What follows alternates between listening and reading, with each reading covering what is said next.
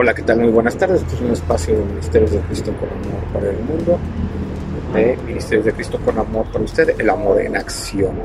Estamos aquí para bendecirlos con un tema más de devocional de nuestro pan diario, ¿verdad? Eh, hoy el tema se llama El problema con la soberbia. Vamos a, a leer Proverbios 16 del 16 al 22. Dice la palabra de Dios. Mejor es adquirir sabiduría que oro preciado, y adquirir inteligencia vale más que la plata. El camino de los rectos se aparta del mal, su vida guarda el que guarda su camino. Antes del quebrantamiento es la soberbia, y antes de la caída la altivez de espíritu. Mejor es humillar el espíritu con los humildes que repartir despojo con los soberbios. El entendido en la palabra hallará el bien y el que confía en Jehová es bienaventurado.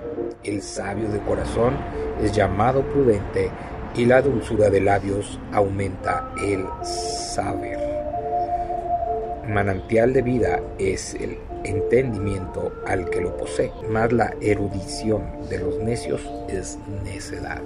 Entonces aquí la palabra de Dios, el versículo central es el 18 que dice antes del quebrantamiento es la soberbia y antes de la caída la altivez de espíritu.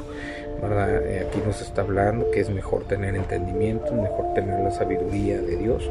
Solamente cuando nos acercamos a Dios pidiendo sabiduría, pidiendo su entendimiento, guardando sus mandamientos y caminando, apartándonos del mal, podremos tener esa sabiduría para caminar de acuerdo a lo que Dios ha puesto en nuestras vidas y en nuestro corazón.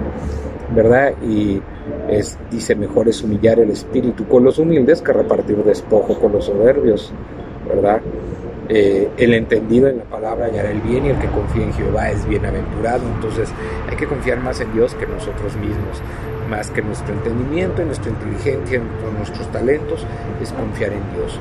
No confiar que nosotros todo lo sabemos, todo lo podemos, todo, todo lo podemos lograr, todo lo podemos hacer, porque no es verdad nosotros eh, cuando actuamos de esa manera, entonces pues viene la caída, ¿verdad? Antes dice que Dios enaltece al humilde y humilla al soberbio o al necio. Entonces verdaderamente debemos, ¿verdad? Eh, tener menos de nosotros tener más de Dios en nuestra vida, decía Juan Bautista, decía que mengue, necesito menguar yo para que Cristo, Cristo crezca en mí. Y esa es una realidad, Él tiene que manifestarse en nuestras vidas, tiene que crecer más una actitud como la de Cristo en nuestras vidas que una actitud soberbia, que una actitud de que no necesitamos.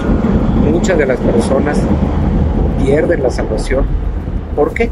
Porque creen que no necesitan a Dios, creen que no lo necesitan porque se creen en una mejor condición de vida que están, porque creen que tienen mucho dinero, tienen muchas cosas, tienen un buen negocio, familia, tienen una esposa bellísima posiblemente, unos hijos maravillosos, pero verdaderamente todos necesitamos a Dios y cuando no tenemos a Dios en nuestra vida, nuestra vida no prevalecerá para lo bueno, sino para lo malo y entonces vendrá un momento en el que cuando perdamos todo, ¿verdad? Nos demos cuenta que necesitábamos a Dios.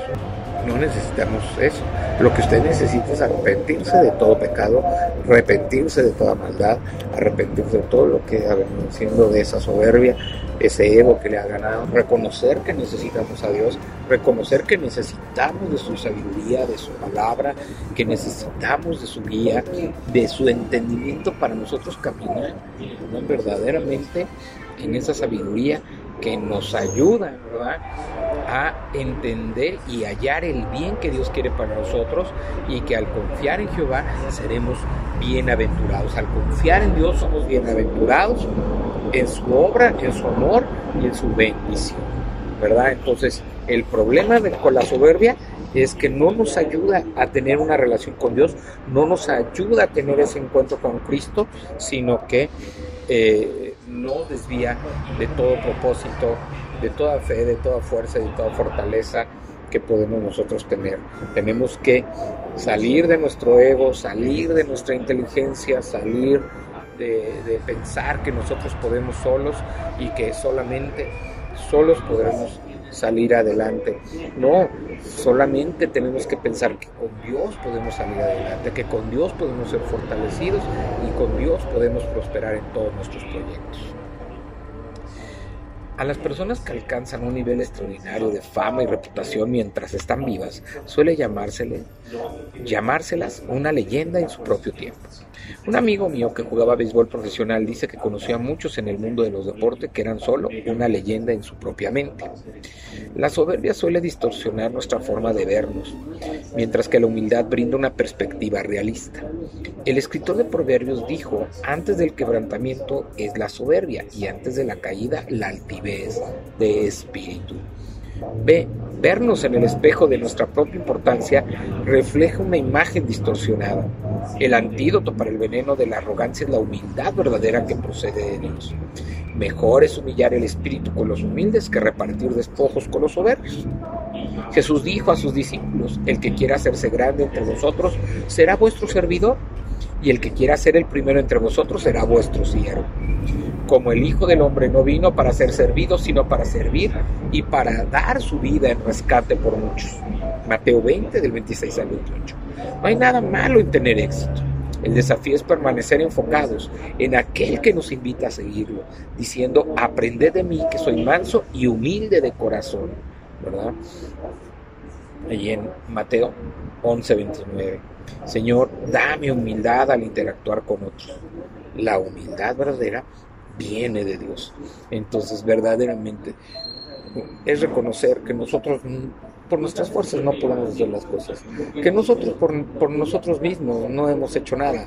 Vamos a orar. Señor, te, te pedimos en este momento que nos des la humildad necesaria, que nos des, Señor, todo para que nosotros podamos venir a ti, fuera de toda soberbia, Señor, quítala de nuestro corazón, de nuestra vida, pon esa necesidad de ti, que podamos seguir caminando contigo, Señor, obedeciendo tu palabra y no dejando que prevalezca yo, sino que tú crezcas en mi corazón y en mi vida. Que tú permitas, Señor, que todo lo que haga sea para la honra y gloria de tu nombre, que sea para obedecerte, que sea para que tú, Señor, te muestres ese amor a otros y que mi vida sea un reflejo de esa humildad que tuviste un día, Señor. Que yo pueda ser manso y humilde como tú, Señor, que pueda seguir ese ejemplo y ese testimonio y que podamos ser llenos de tu Espíritu Santo, de tu palabra, de tu amor en todo tiempo y en todo momento. Ayúdanos a permanecer unidos, Señor, a ti, Señor, a permanecer en ese amor, Señor, para que la arrogancia, para que la idolatría y todas aquellas cosas, Señor, no nos permitan, Señor, dejarte a un lado, sino permanecer unidos en tu presencia y en tu amor, para que podamos prevalecer ante tu amor y todo lo que tienes para nuestras vidas. Te lo pedimos, te damos gracias en el nombre de Jesús. Amén. Este es un espacio de Ministerios de Cristo con amor para el mundo, de Ministerios de Cristo con amor para usted, el amor en acción. Su amigo y hermano Juan Felipe Ortiz se despide. Bendiciones. Un abrazo.